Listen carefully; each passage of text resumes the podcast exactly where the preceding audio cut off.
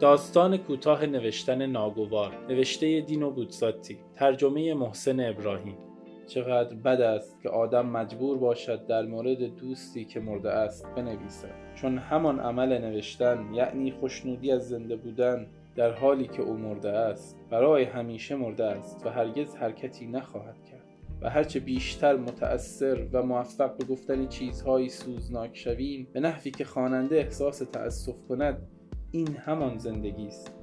زندگی ما مایی که زندگی می‌کنیم و نفس می‌کشیم و دوست داریم سیگار بکشیم و بخوریم و با دیدن دختران باز هم احساس کنیم زنده ایم و مرد هستیم.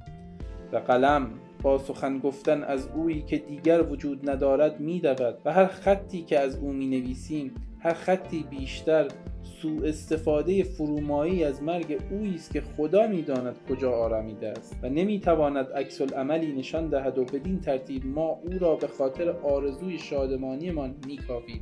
ما خون او را از رگهایی که دیگر خونی ندارد میکاویم و هر کلام درست صفت مقایسه و تصویری را که به احترام او موفق به ابداع می‌شویم همه آرزوی معیوسانه من به زندگی به آفتاب به هوا به چمنزار و به تن است. تجلیل نفرت انگیز شادابی زندگی. جوانی و شخصیتمان است که او دیگر نمی‌تواند آن زیر در گور در تاریکی داشته باشد. من آری و او نه. و این به طور وحشتناکی همچون آهنگی نظامی و همچون عشق نیروی دلیرانه و پیروزمندانه دلفریبی میبخشد.